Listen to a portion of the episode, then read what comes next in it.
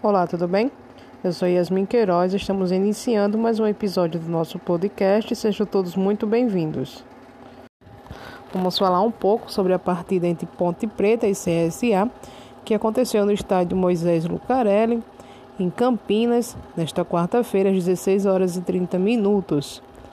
A equipe da Macaca conseguiu vencer o CSA pelo placar de 2 a 1, com gols marcados pelo Moisés e Thales. Enquanto isso, a equipe alagoana, quem marcou o gol foi Dela Torres.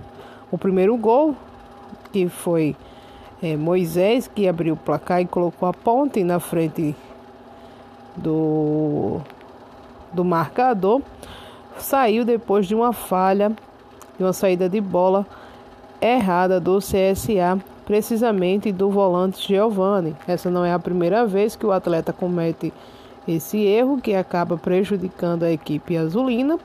O mesmo também fez isso no gol que deu a vitória para o Vila Nova lá na terceira, quarta rodada. Então é algo que o CSA precisa analisar essas saídas de bola pelo meio, né?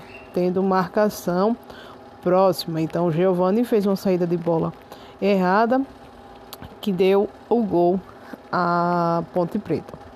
Em seguida, é, Dela Torres deixou tudo empatado, mas é, o CSA não conseguiu segurar a ponte e após uma, um erro também de marcação, deixou o Rodrigão livre, que lançou e deixou o Thales na frente do gol, que não desperdiçou e colocou para o fundo do gol.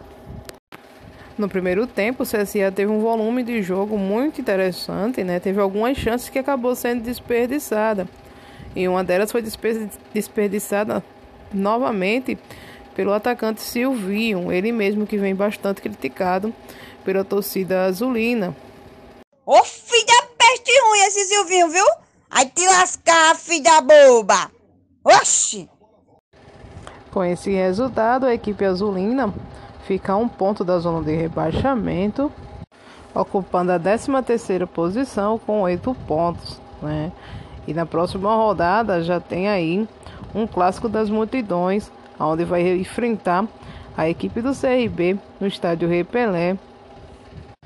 A equipe do CSA que vai ter alguns desfalques para essa partida diante do seu rival é, sendo eles o volante Gabriel, né, ele que está sendo muito importante nessa equipe do CSA, e também do lateral Cristóvão. Esses jogadores tomaram o terceiro amarelo e vai estar suspenso para a próxima rodada.